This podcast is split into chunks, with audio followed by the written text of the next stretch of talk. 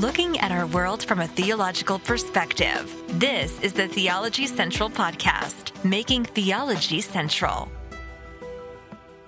Good afternoon, everyone. It is Saturday, February the 4th, 2023. It is currently 4:16 p.m. Central Time, and I'm coming to you live from the Theology Central studio located right here in Abilene, Texas. And let me tell you, I get very excited. Oh, do I get excited? Let me tell you, I get happy. Let me tell you, I get filled with absolute complete joy when a plan comes together just like I designed it. I, I, don't know if you remember this, but it's been a while now. I created a podcast series called Today's Focus. It still hasn't really taken on maybe a an identity yet. Maybe I'm still trying to figure it out. But the original plan was each day I would start the day with a Today's Focus podcast episode. The goal of that episode was to say, everyone, look, I know you have a million things to listen to. I know there's a million things going on in your life, but it was almost like I'm going to, I've wrapped a present for you and here it is. And I hand you this wrapped present saying, here is your today's focus. Here's what I want you to focus on. Here's what I want you to think about. Here's what I want you to talk about. Here's what I want you to discuss with me. Here's your today's focus right? And, and, I think I still think it's a great idea. I'm not saying the execution has been perfect, but I thought the idea was wonderful.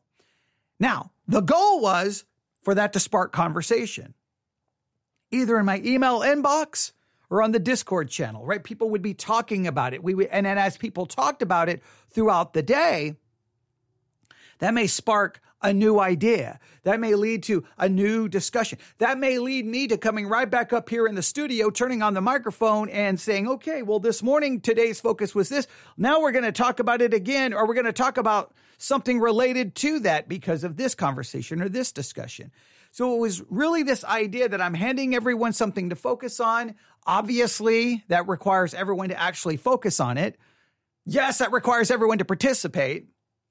Yes, that requires people to talk to me about it. I know that there's a lot of like, everything has to go perfect. And most of the time, let's be honest, you probably don't focus on it all day. You get distracted. You don't communicate with me. And I'm, le- and I'm left thinking, well, is this podcast series really working the way I intended? Should I redesign it? Should I just throw away that podcast series and do something else? I'm always trying to to think about it. But then there are those days where I give everyone the gift, people unwrap it and then boom, they start talking about it. They email me. They start discussing it. And then when that happens, it's like, yes, it's working. And today was one of those days. This morning, I did a today's focus podcast episode talking about sermon illustrations and how I understand the motivation to use sermon illustrations is a good motivation. We want to bring clarity to what we're preaching. We want to bring understanding. We want to make it simple. We want to make sure people get it. But sometimes in these sermon illustrations, whether a pastor writes them on their own, borrow it from another source, buy them, wherever the illustration comes from, there are times where the illustration actually leads to a misrepresentation of God himself. It almost creates a graven image, a false God. It, it represents God in a wrong way. Sometimes the sermon illustration is so bad it actually it doesn't bring clarity. It brings confusion. And sometimes and a sermon illustration can be so bad that actually it teaches false doctrine. Like the sermon illustration really is teaching false doctrine. And a lot of times people don't catch on because like, well, it's just an illustration. But if the illustration is leading to a complete misunderstanding of a certain teaching, let's say about salvation, that would be a bad thing, right? So we started talking about sermon illustrations and I received an email. How long ago did I receive this email? Let me look here. I received an email today at 2:55 p.m. Central Time. So not too long ago. And the email and I'm not going to read the whole thing because I want you just to hear. I want you to hear just a little bit of this. A famous illustration is the sermon Dr. Law and Dr. Grace by Lester Roloff which pictures salvation as, and I'm not going to say how it pictures anything, but as soon as I saw a famous illustration as the sermon Dr. Law and Dr. Grace, I didn't need to read anymore because immediately I knew, oh, this is the famous sermon by Lester Roloff. Everyone knows Dr. Law and Dr. Grace by Lester Roloff. Who doesn't know? I mean, if you don't know that sermon, where have you been? I mean, that, that, sermon has been talked about and talked about and talked about and talked about and talked about and talked about and talked about. Dr. Law and Dr. Grace by Lester Roloff. I can't even tell you how many times I've heard that sermon mentioned. I've had it suggested. I I've heard the sermon uh, countless times, and, uh, and and I am very familiar with Lester Roloff. I used to listen to him on the radio all the time. Not that I agree with much of his theology or doctrine, but within the independent fundamental Baptist world, Lester Roloff was very much revered by many. You know, almost a reverence when they spoke of Dr. Lester Roloff. He was seen as, you know, hey, you know, listen to Dr. You know, in other words, what do I listen to on Christian radio? Well, stay away from all the modern stuff. Listen to Dr. Lester Roloff. Now, again, I I don't I don't agree with much of his theology, but I definitely have listened to him much. If uh, I think he even uh, today, fundamentalist. What is it called? Let me find the app. I got the app on my iPad. Fundamentalist Broadcasting Network. Let's see, where is it? Where is it? F- FBN, the Fundamentalist. I'm going to open this up. The Fundamental Broadcasting Network, the Fundamental Broadcasting Network, FBN, fbnradio.com. That's fbnradio.com. You can download their app. Fundamental Broadcasting Network. They still air Lester Roloff, I think, a couple of times a day. I think in the morning, I think maybe in the afternoon. I know uh, somewhere in the evening, uh, they they still play a lot of Lester Roloff, or at least they used to. Uh, maybe I'd have to check their schedule. They may have updated their schedule for 2023, so maybe Lester Roloff doesn't play such a prominent place in their schedule. But it, it used to feel like he played a prominent place. Um, back when I now I think it's always been Maybe there was an AM radio station back in Nebraska in the 90s that aired Lester Roloff, but I, I, I know fun, Fundamental Broadcasting Network has been where I think I've primarily have heard him. But the sermon, Dr. Law and Dr. Grace, much revered, much talked about, and this person feels that it is an example of an absolute horrific sermon illustration, a really bad sermon illustration, especially when it comes to the subject of law and grace. So I was like, oh, this is perfect. One, it continues our discussion that we started uh, with the today's focus broadcast earlier today, sermon illustrations, but it also fits perfectly with a series that we're doing.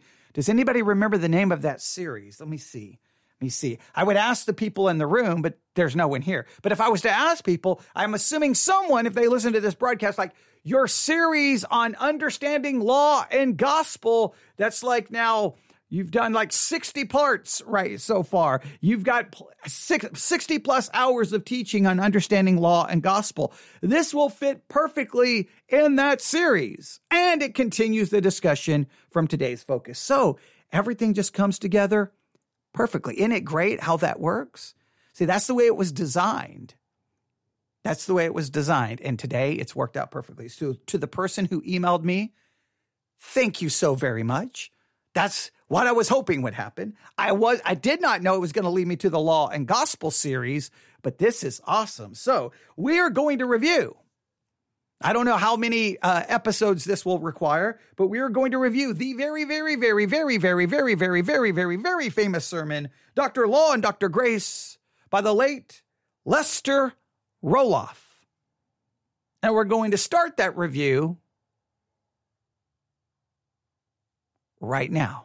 Are you ready? I was giving that dramatic pause to get you excited. It's also doing that dramatic pause so you could grab a Bible a notebook, something to write with, something to drink, sit back, let's dive in. I'm not going to say if this sermon illustration is bad. I'm not going to say if it's good. The emailer thinks it's obviously bad and it off- believes that it definitely calls into question Well, some things that we've talked about in regards to law and gospel, or in this case, law and grace. Let's see what we think. Well, well I, I'm going to try my best to let you hear it for yourself. I mean, obviously, I'm going to be doing a review, but I, I, really want you to see if you can figure out what's wrong with if there's something wrong here before I even tell you. Hopefully, but we know what's probably going to happen. He's probably going to get three seconds in, and I'm already going to be back on going. What's going on? But I'm going to try. I'm going to try to be patient. So here we go. The review of Law and Dr. Law and Dr. Grace by Lester Roloff begins right now. Amen. Amen. You have your Bible. Turn with us now, please, for a number of wonderful texts. Now, you know we've come to the very heart of the heart of the gospel. And the heart of your trouble is your heart. Don't forget that. It's not your hands, it's not your feet, it's not your head, but if you get your heart right, the rest of you will get right. And so. Okay, now I, I do like that. The heart of your trouble is your heart. The heart of the trouble is your heart. Now, he believes we can get our heart right. Now that there is, this is a much debated issue within the world of Christianity. Some believe when you're saved, you get a completely new heart. The old heart is completely gone. So almost giving the indication that you can be perfect. And he believes you can at least get your heart right. You can get your heart right. Now, I, I've heard that language much of my Christian life. Get your heart right. Get your heart right.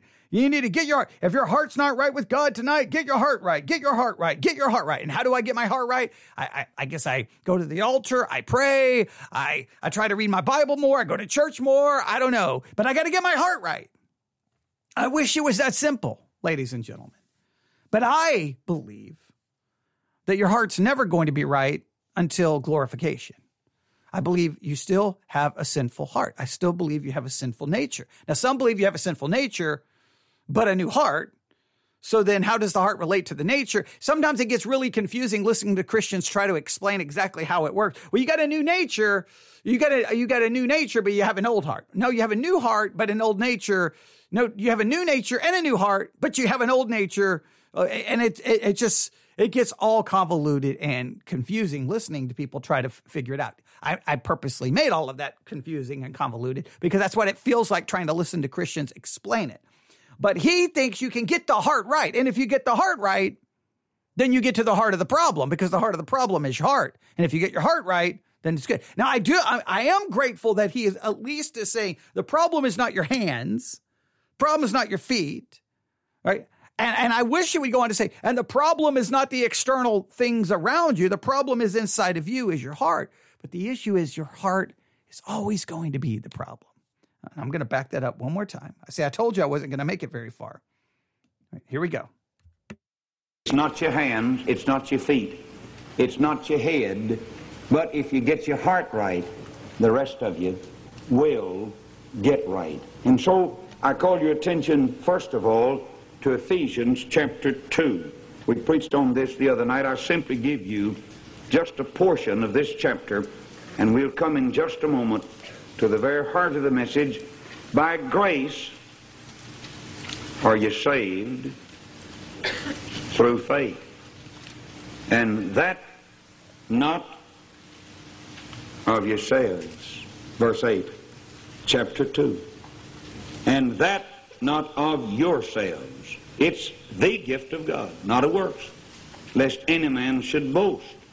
For we are his workmanship, created in Christ Jesus, unto good works, which God hath before ordained that we should walk in them. Now let's run back to the book of Romans, chapter 11 and verse 6. Now this states the issue tonight. There never has been but two ways. That's all. It's the way of man and the way of God.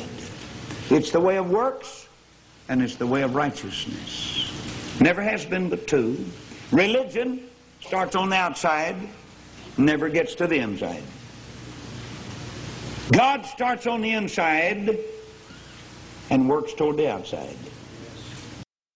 Okay, now we got to be careful here, all right? Religion stays on the outside, never gets on the inside. All right, I got no problem. but God starts on the inside and works to the outside. Now, this this gets to the heart of, of, of an issue when it comes to salvation. Did God come and save us by imputing righteousness to us and declaring me to be righteous, even though I'm a sinner and even though I will maintain a sinful nature? Or did God come and make me righteous inwardly, infused me with righteousness, did something inside of me. Did he, did he, and most Christians believe that the work is something in it.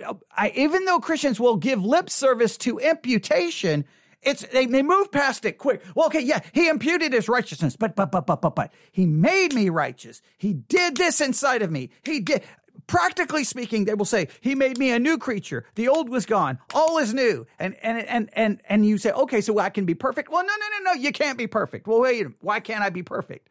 And it goes, and it's just this really, it's like as much as Christians, well, as much as those who are not Catholic believe that we are saved by an imputed righteousness, it's amazing that the emphasis always bypasses the imputed for supposed this something that starts on the inside that starts on the inside that's supposed to make me better, better, better, better, better. Like, like Christianity quickly descends into almost a moralistic, it just becomes a moralism. It becomes a moralistic system.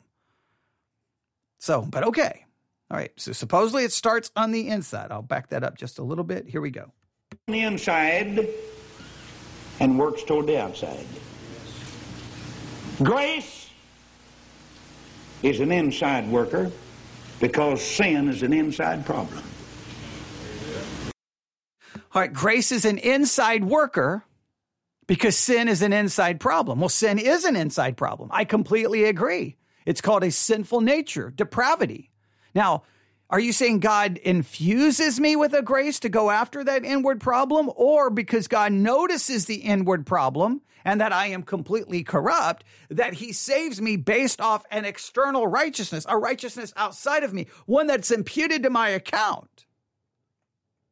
Or are you saying, no, no, no, he, he does something inwardly. He places the grace inwardly. He does something inwardly. Now, this is where it turns into, well, now if you don't see this and this and this and this and this and this and this happen, you're not saved. But then we'll turn around and say, but you're saved by an imputed righteousness. Well, you say by an imputed righteousness, but there's this infusion part that's also happening. And the way you know you have the imputed is based off what's going on inwardly. So then it's like really what proves my salvation is not the imputed, it's the infused. So this leads to how do you know you're saved? Not by what Christ did, but by what you do. And this, well, becomes majorly problematic and it becomes a law based system. All right, but let's see where he's going to take it. And so here he's saying it's completely and altogether by grace, or it's altogether by works. And I believe that.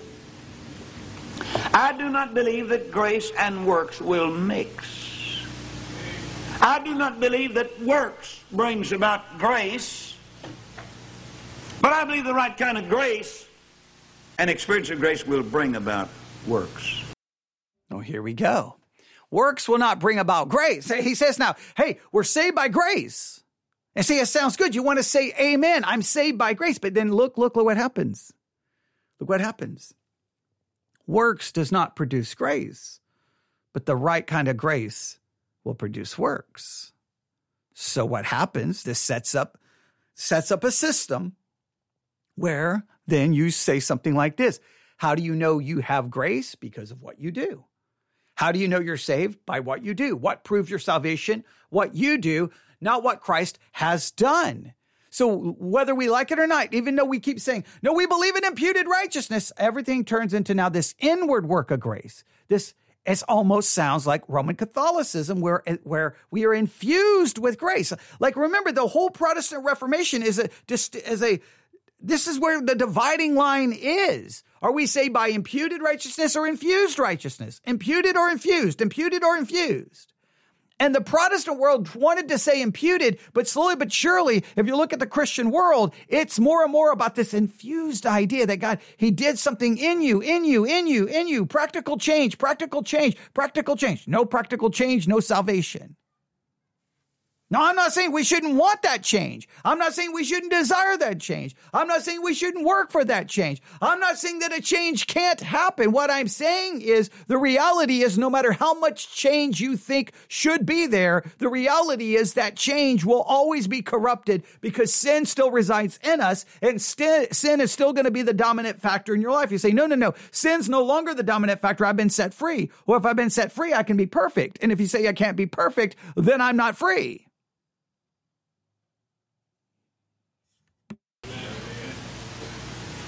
And so, in this verse, verse 6 of the 11th chapter of the book of Romans, and if by grace, well, why, why if by grace? We just read the verse a while ago, said by grace, for by grace ye are saved.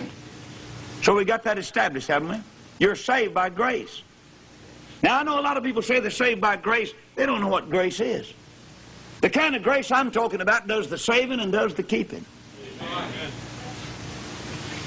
The kind of grace I'm talking about puts a man to work for the Lord. Now, now see, look, the grace does the keeping, does the saving and the keeping, but then the grace will put you to work. So is it I'm saved by grace alone?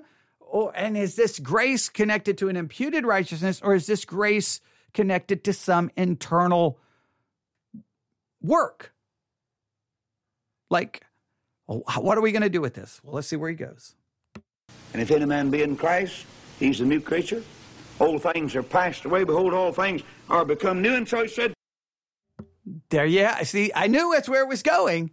See, it no, but no, we can't avoid that. That I don't get it. Christians will quote that. If anyone's in Christ is a new creature, old things are passed away, all things have become new. That would be the eradication of the old nature, meaning sinless perfection is not only possible, it's plausible, it's likely, it's what you should expect. You can't say the if anyone is in Christ is a new creature, the old has passed away, all things have become new. However, you still have a sin nature. However, you still can't be perfect. Then all things haven't become new. I, I don't understand the problem within the Christian world here. How they can't like we say these things and it's like, but the reality is sin isn't all over your congregation. Sin is in your life. Sin is, we're not new creatures practically. Now that is 1000% true positionally because of imputed righteousness. In Christ, I'm a new creature. The old is gone. Everything is new.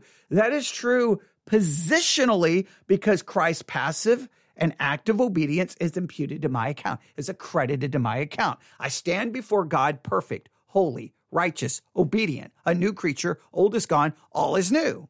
But every day, Monday, Tuesday, Wednesday, Thursday, Friday, Saturday, Sunday, the old me is still walking this old earth, and I still have the same old nature, and I still have the same lust, the same desires, and the same struggles. And anyone who says otherwise they're lying. If by grace, then is it no more works? Otherwise, grace is no more grace. But if it be of works, then is it no more grace? Otherwise, work is no more work. Turn to the book of Acts, please, chapter 15. Acts chapter 15 and verse 11. We believe we believe that through the grace of the Lord Jesus Christ we shall be saved. We shall be saved. Please note, obviously, this is not expounding any of these passages, exegeting any of this. This is going from scripture to scripture to scripture, and he's just looking for words like law or words like grace. That that's that's where he's going. Okay, but that's fine. We'll we'll just see where he takes it. Through the grace Turn, if you will, to Romans chapter 4. The Bible's talking about Abraham. Said, what did he find out? What did he find out? What if Abraham found out as pertaining to the flesh? What did he find out? Well, he said, verse 2, if Abraham were justified by works, he hath whereof the glory, but not before God. For what saith the Scripture? Abraham believed God, That's Genesis 15 6. Abraham believed God, and it was counted to him for righteousness. And that's where that that's a very key verse. He believed and it was counted unto him righteousness. How why was how do you understand Abraham being righteous? By faith. It was counted him righteous. By and let me read it again. For if Abraham were justified by the works, he would have someone to glory, but not before God. What saith the scripture? Abraham believed God and it was counted unto him for righteousness. Righteous, he was declared to be righteous. He was it, righteousness was accredited to his account by faith.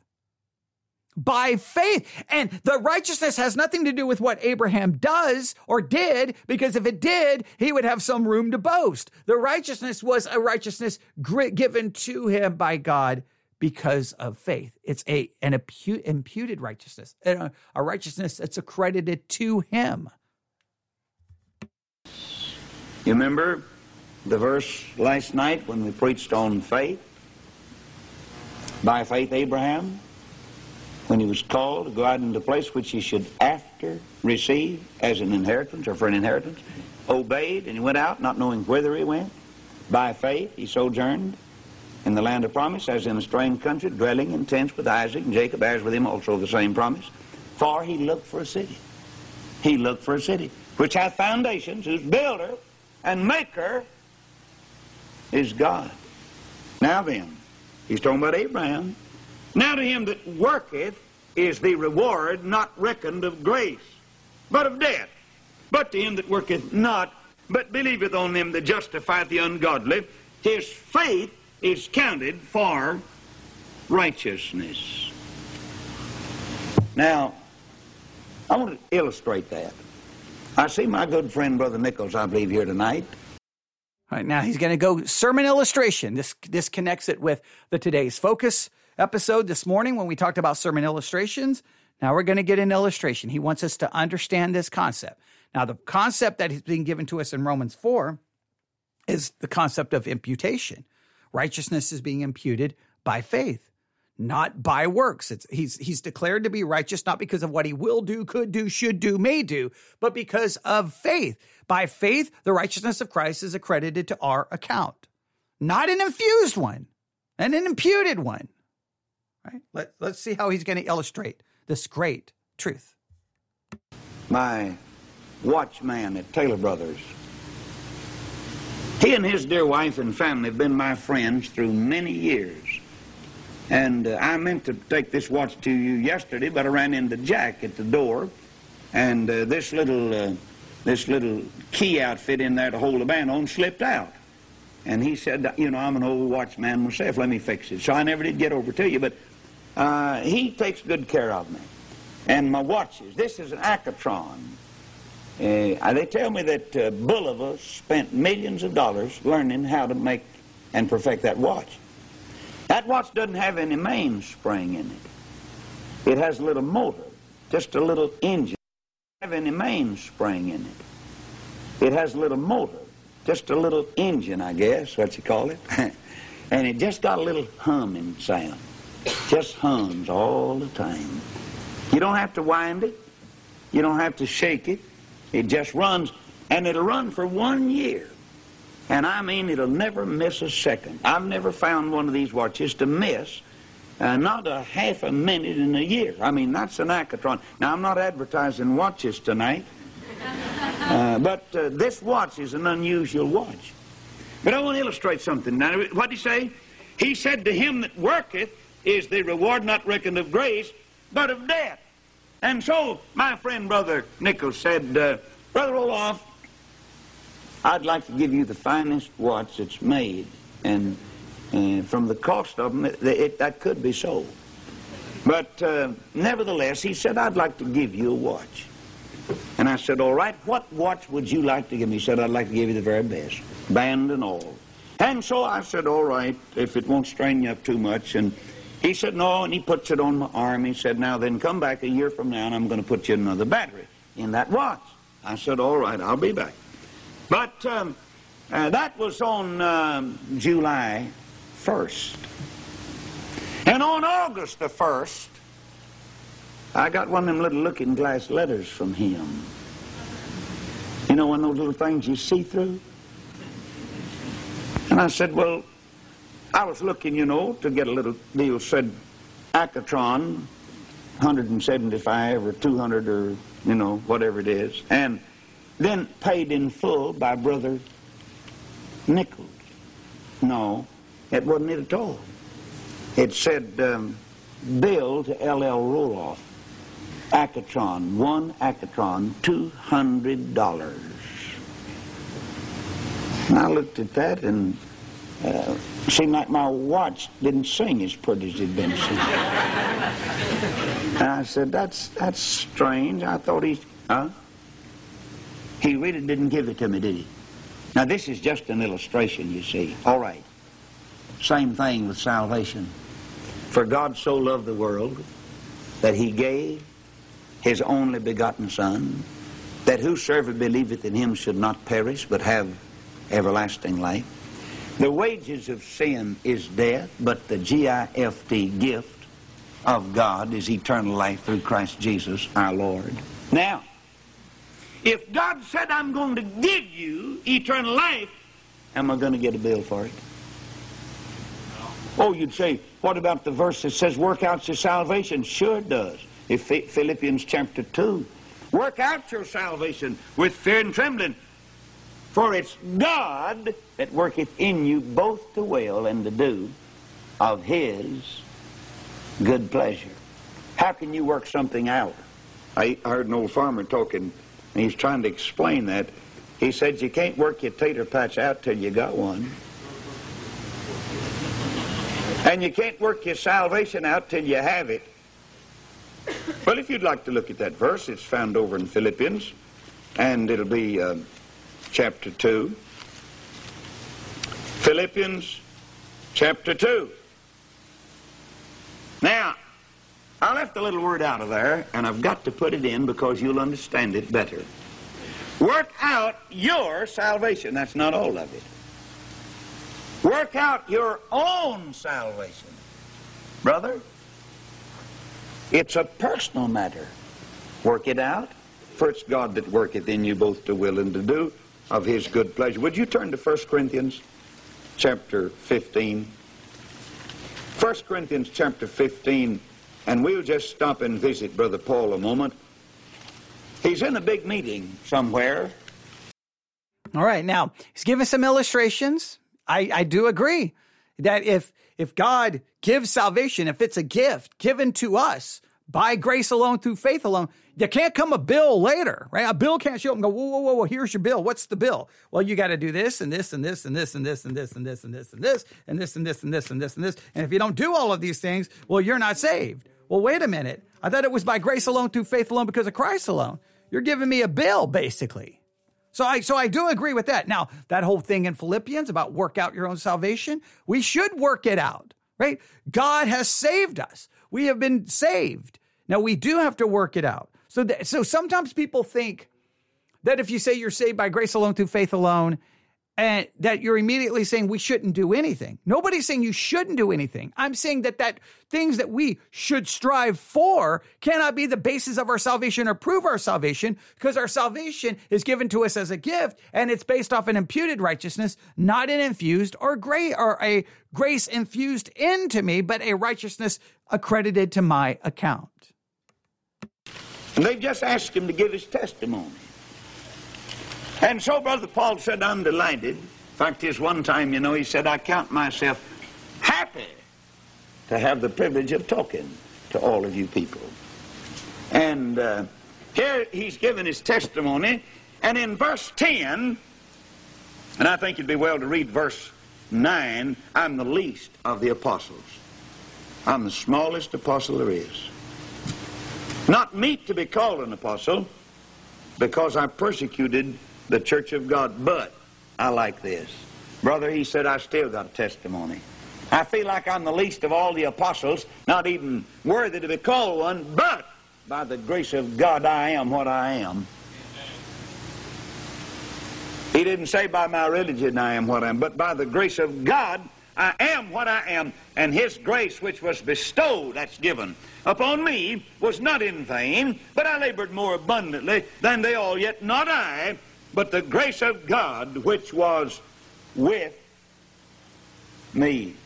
Turn, please, to 2 Corinthians chapter 8. 2 Corinthians chapter 8. Moreover, brethren, we do you to wit our witness of the grace of God bestowed, whereabouts on the churches of Macedonia. That's the reason I love the church. If it's the kind of church ought to be, a heap of grace around there. Grace bestowed on the churches. Manifold wisdom on the churches. That's the reason I resent anybody in the world trying to run the church except God's people. Amen. They have no right to tell the church what to do because God gave the church the grace of God and the manifold wisdom of God. And any church that doesn't have it is living beneath its privileges. I'm so ashamed of these little man-made churches. Preacher get up and said, Brethren, what is your desire? What wilt thou have me to do? Well, that's not for him to ask the brethren. He ought to ask God that and then do it, whether they like it or don't like it. But I'll tell you something else. The spiritual people like it every time. They're hungry for it. And so the preachers to tell the people. All right? Now then, verse 9, For you know the grace of our Lord Jesus Christ, that though he was rich, yet for your sakes he became poor, that ye through his poverty might be rich. Brother, that's coming from poverty to tremendous riches, even though he went from tremendous riches to tremendous poverty. Titus chapter 2. Titus chapter 2. Oh, if somehow we could get a hold of these now, it's awesome that you're looking at so many verses. Just to understand, there's no exposition, there's no exegetical work being done. He's just reading verses that have the words like law or grace in them, and then he's just pressing on without us really getting anything. But let's let's see what he, his ultimate, where he's ultimately going to take this. Verses right here. To me, this is the heart of living by grace through faith. Beginning at verse 11, Titus 2:11. For the grace of God that bringeth salvation hath appeared to all men, teaching us that denying ungodliness and worldly lust, we should live soberly, righteously, and godly. Whereabouts? In this present world. Looking for that blessed hope. And the glorious appearing of the great God and our Savior Jesus Christ, who gave himself for us, that he might redeem us from all iniquity, purifying himself a peculiar people, zealous of good works thing, these things speak and exhort and rebuke with all authority. Let no man despise thee. Now get something straight. When you're saved by grace, grace is the teacher that tells you that you're not to live in sin anymore. I do believe grace should be that teacher. Grace should be the motivator. Grace should be the thing that teaches us to move away because we've been saved from, from the penalty of our sin. We've been saved from that. So by grace, we should be motivated to move away from it. But let's make it very clear. You don't judge that grace based off what you do because you were saved by an imputed righteousness, not an infused one. I got no problem saying grace should be the motivating factor. But if you think about it, what is typically used to motivate people is not the grace of God. It's the threat of if you don't do this, this, this, this, this, this, you prove you're not saved, meaning that you're not being motivated by grace. You're being motivated by, you've got to prove your salvation. You're basically being motivated by law. You'll deny ungodliness and worldly lust and you live soberly, you live righteously, and grace is the only teacher and the only helper that can make you do that. Listen, salvation by grace is not a license to sin, but a license to serve. Did you? I do agree that it's not a license to sin. But let's, but at the same time, we have to understand the reason we're saved by grace is because we will continue to sin. And to say that we will not is ridiculous. We will. We, that's why there's, the church needs a theology of understanding that everyone from the pulpit and the pulpit to the pew to the nursery everywhere, everyone's a sinner. Everyone has a sinful nature. Sin is going to show up over and over and over and over and over and again. That's why we are saved by an imputed righteousness. Let's see where he's going to take this. You know, nobody ever serves the Lord until they're saved by grace. You can try all you want to, and we're going to come to that bunch of crack doctors in a little bit. That's going to waste a lot of time and a lot of money. Let's turn now to Hebrews chapter 2. It'll be our last verse, I believe, and we'll have time for chapter 2 of the book of Hebrews. Verse 9, but we see Jesus, who was made a little lower than the angels for the suffering of death, crowned with glory and honor, that he by the grace of God should taste death for every man. For it became him, for whom are all things, and by whom are all things, and bringing many sons unto glory, to make the captain of their salvation perfect through sufferings. Now then, I'm the sinner. I'm sick unto death. I was stillborn spiritually. So were you. You know that. I was stillborn spiritually. So were you. You know what a stillborn is? You know what a stillbirth is? That means you were born dead. I was born dead. Bible said, you at the quicken who were dead. Where'd you get dead when I was born? I was born dead spiritually. This is the very heart of the need for grace right here. Nobody was born good or alive. They were born dead in sin. And they live in sin. And there's no other way to live except in sin until you're born again. All right, I'm the sinner. I realize there's something wrong with me.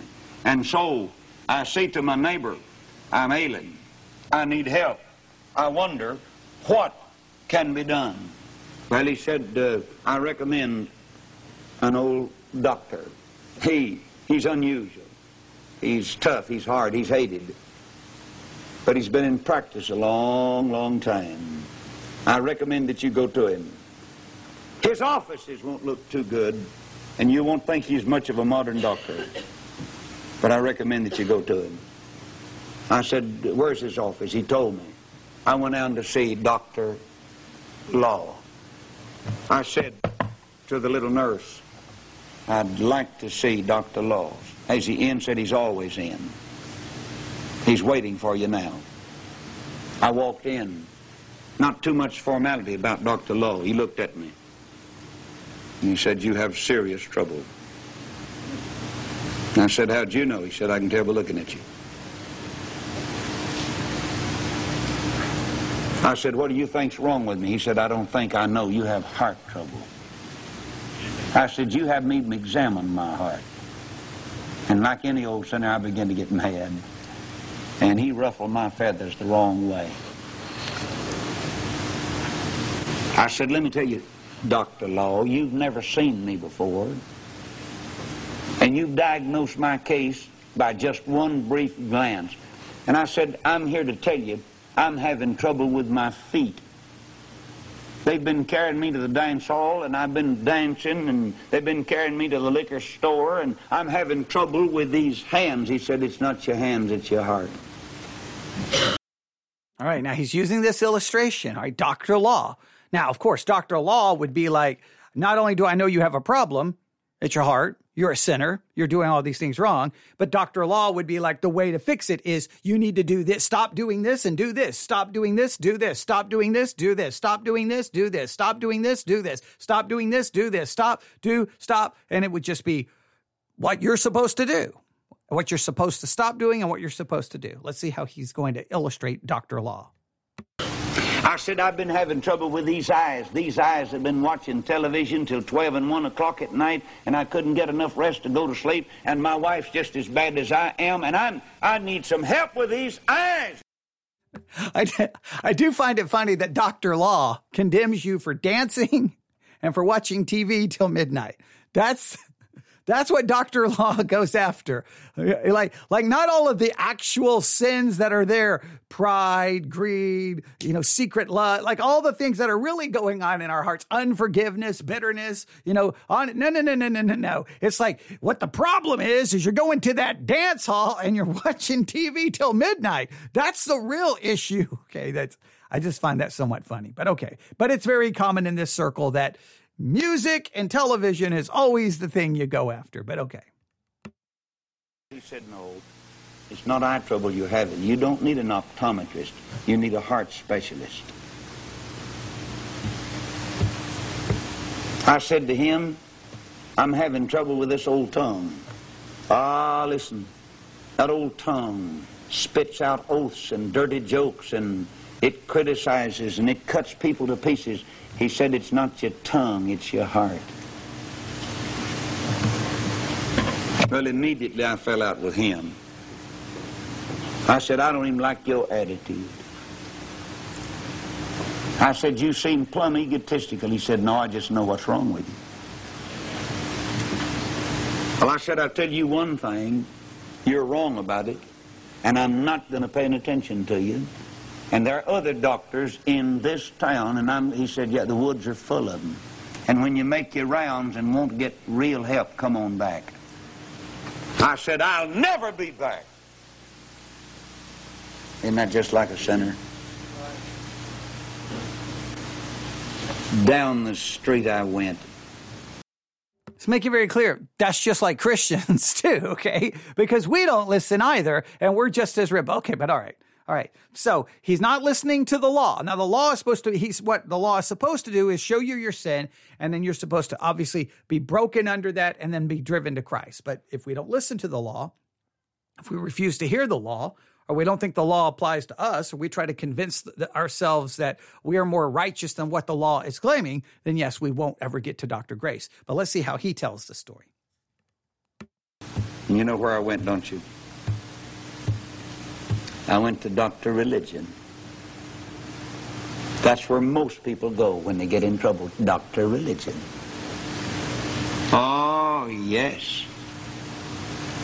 I went in and he had the plush office and neon signs were flashing and he had nurses all around and I'll tell you, we just looked like uh, had really run into a tremendous doctor. Doctor religion. And so, he had some assistance. And he said, I'd like for you to go see Dr. Not So Bad. Well, I said, all right, that sounds pretty good to me. So I go into the office, and Dr. Not So Bad said, I don't really think you're so bad. I see nothing and just remember, if, if you go from Dr. Law to Dr. Religion, Dr. Religion would be like, believe this, believe this, believe that, like, you know, maybe get your theology right, do this, go to church, give you things to do. It would still be very much related because he, he kind of referred to Dr. Religion as kind of being assistant, an assistant of Dr. Law or connected. Religion would just give you more to do, more to do. Be this way, think this way, believe this, but it wouldn't obviously. The point is, religion would give Th- think of it this way religion would give you a religious self righteousness, right? A religious self right. In other words, you would feel self righteous based off all the religious things you do. I go to church. I tithe. I take the Lord's Supper. I, I teach Sunday school. I, I, I read my Bible. You would look, you would feel self righteous because of the religious things you do. Now he's going to go to Dr. Not So Bad. Seriously wrong with you. Well, I said, I like that. I feel better already. Amen. Yes, sir. See, doctor, not so bad. So there's nothing seriously wrong with you. Okay, yeah, you're gonna you're gonna like that. You're, that's gonna make you feel good. Not so bad, doctor. And isn't that the word? Isn't that what the sinner says? I'm not so bad. I've never killed anybody. I take care of my wife and my children. I'm not so bad. But that old doctor's a quack. And you'll never get well going to Doctor Not So Bad. In a little while, I found out that he'd failed, and I went back to Dr. Religion. And he said, You know, I think the way you look, you've told me every time you're not feeling I, uh, just right. I'd like for you to go to Dr. Feeling Good. He's one of my newest doctors, and he, he's just got the latest training there is. And I think if you go in there, you'll start feeling better right away. So I went to Dr. Feeling Good. And he ran me through his little simple tests, and I got nowhere, but I wasn't feeling any better. I go back to Dr. Religion, and he said, I tell you what I believe. I've got a doctor over here in a very lovely office. Oh, doctor, I try. And I go into Dr. I try, and he said, I don't think you're trying. I said, well, tell me how to try. But that didn't work either. And yet people are trying. You ever heard anybody say, I said to the man, are you a Christian? He said, I'm trying to be. I'm, he said, I'm working at it, working at it. You never get saved like that. I go back to Dr. Religion. He sends me in to Dr. Do Good. And he tells me just to do good. And this world's full of these do-gooders, you know. But they don't do good. Nobody can do good without God. He sent me to Dr. Be Better and do better. But I couldn't because I had a bad heart. Okay, now he's acknowledging the reason we can't we can't do good. We can't do good. Now he's that, now the problem is this is going to create this kind of illustration where okay, you can't do good because you're not saved. See, you get saved to do good. But we get saved and declared to be good even though we're not good. See this illustration, there's a lot of there's a lot of cool things about it that we do run to all of these solutions, but these same solutions are still trying to be exercised by those who are Christians, still looking to religion, still looking to not so bad, still looking to try harder, still looking to do this do that. We still look for all of these things, even within Christianity, to make ourselves feel better, and in many cases to try to prove that we're saved. Because what, what we this this creates this weird idea within Christianity. See, before you're saved, you can't do good. You can't. You're just bad, bad, bad, bad, bad. But see, we get saved so that we can become good in practice. No, we get saved and we are declared perfect. But in practice, we still don't do good because we have a sinful nature. So even our good is tainted by that nature. Old Dr. Religion, finally, he's getting a little discouraged with me. And um, he said to me, I've got a, a doctor in here in an office. I have a tremendous staff. I said, yeah, I noticed that. I've about been to all of them. I, he said, there's one that you haven't been to. I'd like for you to go visit Dr. I Join.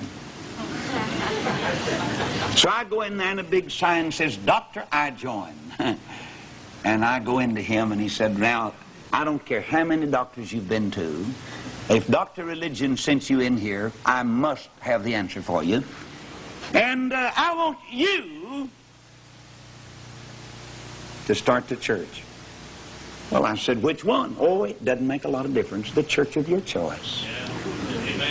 The one that's convenient to get to.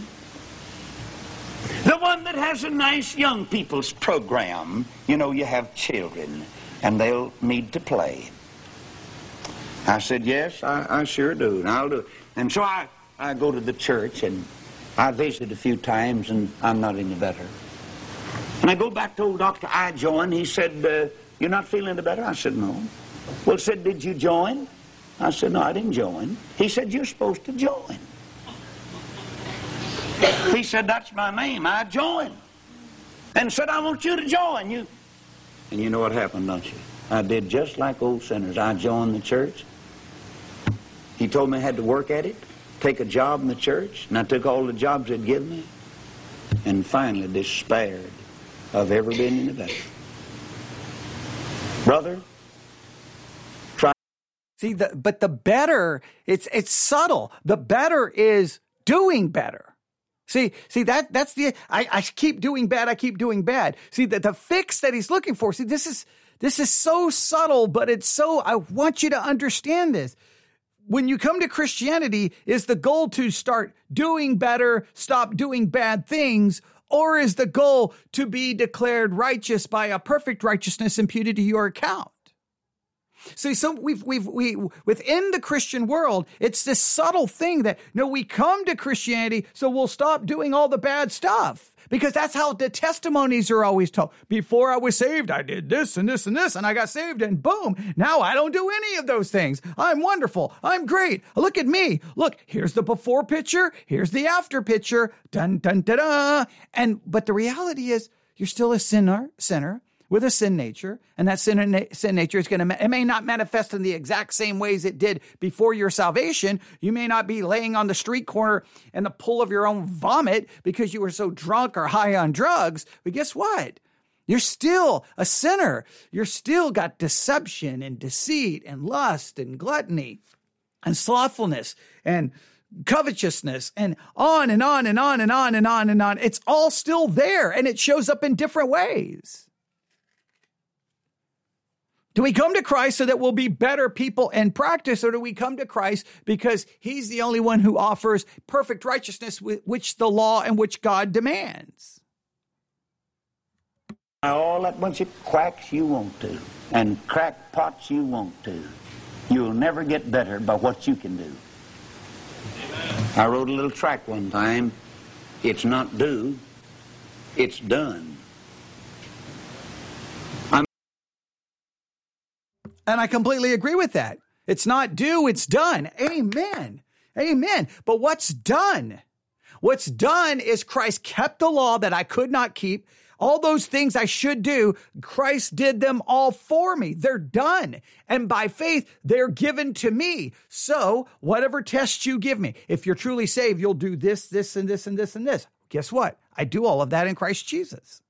Doesn't mean that excuses my behavior. It just means what proves my salvation is what is done. What salvation is about this imputed righteousness, not a practical one. Now, so far, there's times he sounds like this is amazing, and but there's a subtle, and that's what makes me nervous. It's like, but I know where you're eh, you're you're leading over to this practical and forgetting the positional, forgetting the doctrine of imputation. I mean, Christ has already paid the debt. It's finished, he said, on the cross of Calvary. And so, like other sinners, I grew weary in trying to do better, be better, improve a little. I joined everything in town, every club that'd have me, and the church, went to work. I was still in great difficulty. In great difficulty. And see, you are in great difficulty because here's how he's describing the great difficult, difficulty. My actions, my, my, basically, he seems to be saying that he was in great difficulty because of his actions. He wasn't changing. You were in great difficulty because you're guilty before a holy God because you cannot keep the law. You cannot keep the law. You're under the wrath of God. You're guilty in Adam. Forget your actions. You're already guilty in Adam. And then the law condemns you. And he's like, no, I got to find the solution. You see, it, it, almost in a subtle way. Like on the one hand, he's saying Christ did it, but it's very, it, it, it almost sounds like, no, what I have to do is find the solution so that I can keep the law. No, no, no, no, no. The solution is you can't keep the law ever, ever. The solution is I got to find someone who can make, who has the righteousness to satisfy this demand that is beyond my capability, saved or unsaved. And then, in despair, I struggled home day after day. I'd been to church, fell down on the divan, and my good neighbor rang my doorbell. I said, Well, there he is again. I hope he doesn't tell me to go back to that old crazy doctor, Dr. Law. My neighbor comes in, had a smile on his face, song in his heart, and he seemed like he was just getting along so fine. And uh, he said, uh, Mr. Roloff, how are you? And I said, terrible. I said, I've run to every doctor in town. I've tried them all. He said, I did too. He said, when will you be willing to go back to Dr. Law? I said, never. All he's going to holler is, heart trouble. And he doesn't know beans about my heart. And I'm not going back to him. My neighbor looked at me as straight as anybody ever looked at him and said, let me tell you something. If you want to get well, you'll go to him. Because he knows exactly what's wrong with you. He told me the same thing, and if you go back and listen to him and do what he tells you to do, you'll be as happy as I am come in the morning. And I said, I'm not going to do it. The flesh dies hard, doesn't it? Oh, how stubborn we are. How satisfied we try to be on what we do, but it won't work. And so, he said, I'll be praying for you. I realize you're a very sick man. I sat around there for a while, walked the floor, worked in the backyard a little bit, talked to my wife, made some calls, but I knew I was sick unto death. And the more the doctors I went to see, the sicker I got. And I finally just forgot my pride, put my hat on, and started toward Dr. Law's office. And every step I took was a step toward victory. I walked up to that office humiliated, discouraged. The little nurse said, You're back again. I said, Yes. Don't like it, but here I am. Ah, she said, There's a better day for you. I said, Is Dr. Law here? Kind of hoping he wasn't. Oh, yes. He's always here. He's waiting for you now. And so I walked in. Dr. Law just glanced over. Same old heart patient. Brother, you got to get your case diagnosed right before you can get the right cure. And if you're a sinner here tonight, there's just one thing wrong with you and you got heart trouble. And it's and it's so true. The, you, the, we, the law is absolutely required to get the right diagnosis. And the right diagnosis is yes, you have a heart problem and you will ne- and here's the standard and you will never fulfill the standard ever under any circumstances, saved or unsaved. You cannot fulfill this law in what you do.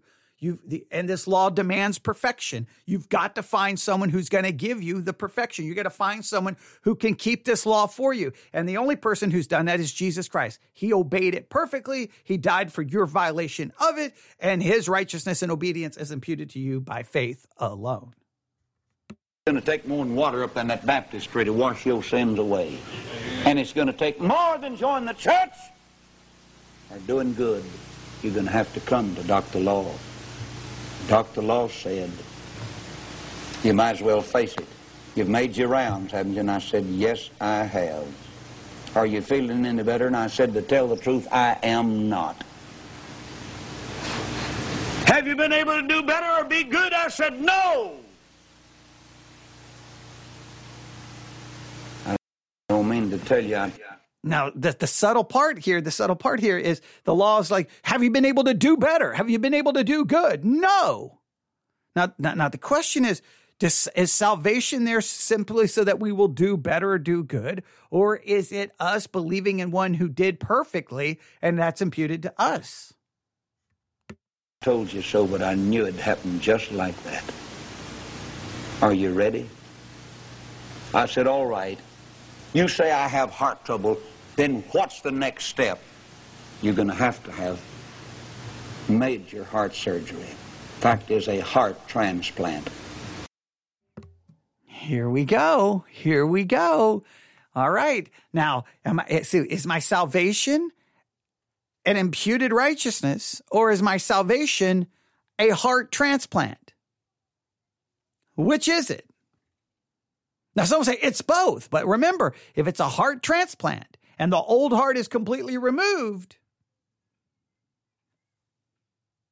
sinless perfection is the logical conclusion. Well, I said, Dr. Law, sweat began to pop out. I said, that's serious. He said, I know it is. It really is. But he said, I tell you, you're either going to get you a hand heart transplant or either you're done for. Well, I said, if there's no other choice, when do you want to operate? Old Dr. Law looked at me and said, I don't operate. I said, you don't operate and tell me I've got to have an operation? He said, that's right. I simply diagnosed the case. I said, then I still am condemned to die. Is that right? He said, until you get to my friend across the hall. I'd like to recommend to you and lead you to his door. A doctor who never lost a case or made a charge and has been performing heart transplants for ages. And with all the sweat rolling off of my chin, poor old weak trembling sinner, I followed old Dr. Law. And he just, and somebody said, come in. And then the door opened. Dr. Law said, Dr. Grace, I present to you Lester Roloff. He's in horrible shape. His heart is rotten. He's gone apart from an operation from you. And Dr. Grace looked at me and smiled and said, Come on in. I'm ready for you now. I'll only operate now. That's my only time schedule. Oh, I said, no, Dr. Grace. Tomorrow, he said, I never operate tomorrow. I said, I wish you'd have done it yesterday. He said, I don't operate yesterday. It's always today. And now's the time I start cutting. See, this, this is viewing salvation as an, an infusion of something. It, it's not imputed. This is like, no, the salvation is now this inner this is what it is. God came not to declare me righteous, but to make me righteous in a practical, practical, practical way by doing this work inside. Uh, this, this is the, the age old debate within theology. Am I saved by an imputed righteousness or an infused? Imputed or infused? Imputed or infused? And so much of our discussion in the evangelical world is infused, infused, infused, infused, infused, infused, infused, even though we say Roman Catholicism is wrong. Are you ready? Well, I said, no. I said, uh, I said, where's Dr. Law? Well, said, he's gone. I said, he's gone. Couldn't he help you? He said, I don't need any help. I said, where are your nurses? He said, I don't have any nurses. I do it all by myself. I said, uh, call my wife and, and tell her to come and sit here while you... He said, no, this is a very personal operation. Nobody will be present but just me and you. No, I said, and I was sick unto death and getting worse by the second. I said, Dr. Grace, I guess I'm ready, but I sure want you to give me a good deep anesthetic. Oh, no, he said. I never give an anesthetic. I want you to know exactly what's taking place. I want you to have an experience you can tell about.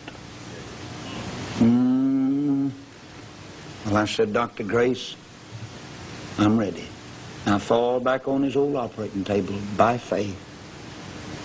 And he reaches down and gets his knife and makes an incision through the heart section and, oh, what a smell. My, I said, where is that horrible smell coming? He said, that's coming out of your heart. Well, I said, I did have heart trouble. Oh, yes, he said, that's where that profanity's been coming from. That's where those old filthy jokes. That's your cesspool of sin. Guess what? That same heart is still inside of you, even saved. That's why we're saved by an imputed righteousness.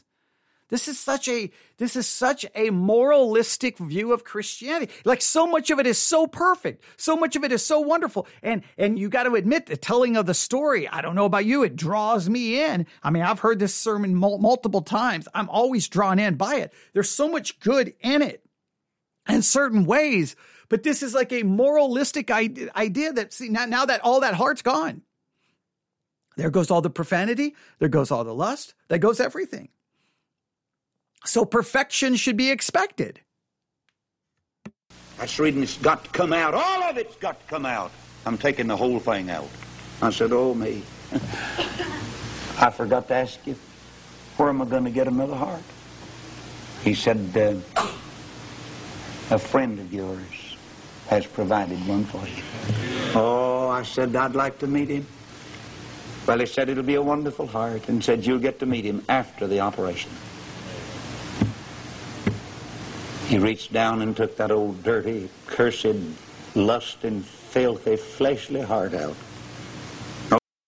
Yeah, oh, he ta- all that's gone. So see, this is a salvation where all that's gone. So now, guess what? There should be no lust. There should be no flesh. There should be no, there should just be godliness and perfection.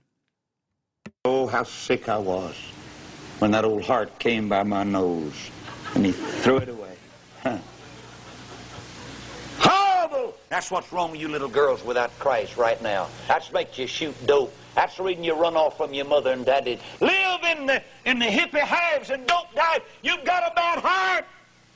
And you'll never be any different till your heart's changed. That goes See, this is not pointing them to imputed righteousness. This is pointing them to change, change, change. You must be changed. No change. See, and, and, and see, hey, you, uh, uh, all of that will go away. As soon as you get a new heart, all of that will go away. And then you'll just be wonderful, perfect, and godly and never be another problem and, and, and everything. And that's why there's no sin in the church. That's why there was no sin in the church of Corinth. There was no sin anywhere. That's why there's, that's why everyone just stopped sinning. Obviously, I'm being sarcastic. For every man and woman in Corpus Christi, Texas, and around the earth, the operation is over.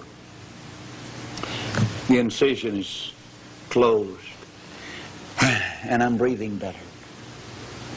And the doctor said, You know, your eyes are brighter. There's color coming back in your cheeks. And I said, Yeah, there's strength in my voice. And I want to thank you.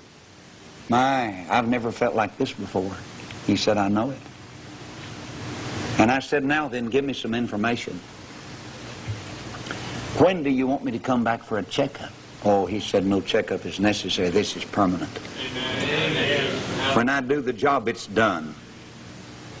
And this will last throughout eternity. My, I said, isn't that wonderful? I said, do you have any suggestion?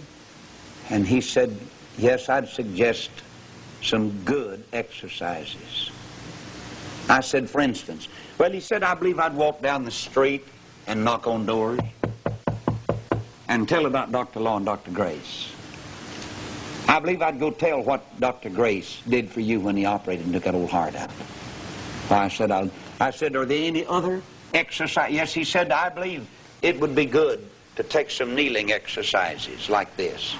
Get down and thank God for what he's done for you. That's good exercise. And praise the Lord for all that he's done, uh, for the new heart that was given to you. And I said, Amen. See, please note, praise God and thank God not for an imputed righteousness, but for a changed heart. And so I started out at the door. I said, wait a minute. I, I was supposed to meet my friend who gave me this heart. And He said, Yes. Dr. Grace said to Jesus, Would you come in, please? And Jesus came in, and when his robe fell aside, I saw pierced place and a scar here. And he smiled at me. He said, I'm glad I got to give you my heart. Mm. So now in salvation, you get the heart of Jesus, meaning all your desires are pure, all of your motivations are pure, you're just pure in heart. Why then do we sin, sin, sin, sin, sin? Where is the sin coming from now? See, before he diagnosed the problem, it's your heart. Well, where is the problem now? Where's the problem coming from now? And I said, I believe. I'll start my exercises right now. Amen. And brother, I believe my hands ought to go up to Jesus for taking that old ugly, stinking, sinful, filthy heart and giving me a heart like his that made me love everybody. Yes. Oh, wow. Now you love everybody. Sounds like maybe you stayed with uh, the, the the the doctor of religion because now you've got a little bit of self righteousness. There's no way you love everybody according to the biblical standard of love. We don't love everybody. We love ourselves. Even as Christians, we fall short in this area. I've introduced you tonight to the two great doctors. Dr. Law tells you what's wrong with you and what you've got to have, and Dr. Grace comes along to give you a new heart. See, please note, Dr. Grace comes along to give you a new heart. Not that grace gives you the imputed righteousness of Christ. No, no, no. It's a new heart. This is literally, no matter how good all of this sounds, it's literally changing the entire gospel. Perform the operation and make you every whit whole. The most wonderful thing I've ever found in all of my life is the grace of God. For by grace are you saved through faith and remember, yes, we are saved by grace through faith. And by faith, we are counted righteousness. We're not, we're not made righteous by getting a new heart. We are, righteousness is accredited to our account. We are counted as righteous. Remember the Romans passage that he read but did not ex- exegete or expound on? He literally forgot it. And that not of yourselves, it's the gift of God, not of works, lest any man should boast. The songwriter must have known what he was talking about when he said, Marvelous grace of our loving Lord, grace that exceeds. And then that's the end. Famous Lester Roloff loved to just burst out into song in the middle of his, his sermons and uh, radio program. But there you go. And I think there's probably going to be an altar call so that people can come and get a new heart because it's not going to point them to an imputed righteousness, but clearly to an infused righteousness. There you have basically, I hate to say this, just a form of Catholicism. It's just a form of Catholicism. It's either I'm saved by an imputed or an infused. Well, when you say that I, that you come to Jesus to get a new heart so that you can do better, it's just a form of Roman Catholicism. That's all it is. That's what the entire Protestant Reformation was about. I am saved by a foreign, alien righteousness that's accredited to my account by faith. I am a saint, yet I remain a sinner with a sinful nature. This kind of moralistic, moralism infused righteousness rhetoric has so infiltrated and been a part of American evangelicalism that I think when the real gospel comes along, nobody even knows what it is or even knows how to recognize it. But there you have it the famous sermon by Dr. Lester Roloff, Dr. Law, and Dr. Grace, a sermon illustration that inadvertently destroys the gospel and destroys what salvation really is. I'd love to get your thoughts about this famous sermon.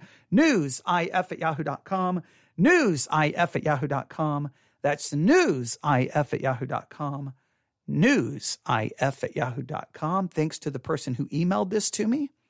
Perfect. Fits the sermon illustration from today's focus, yet it helped with law and gospel.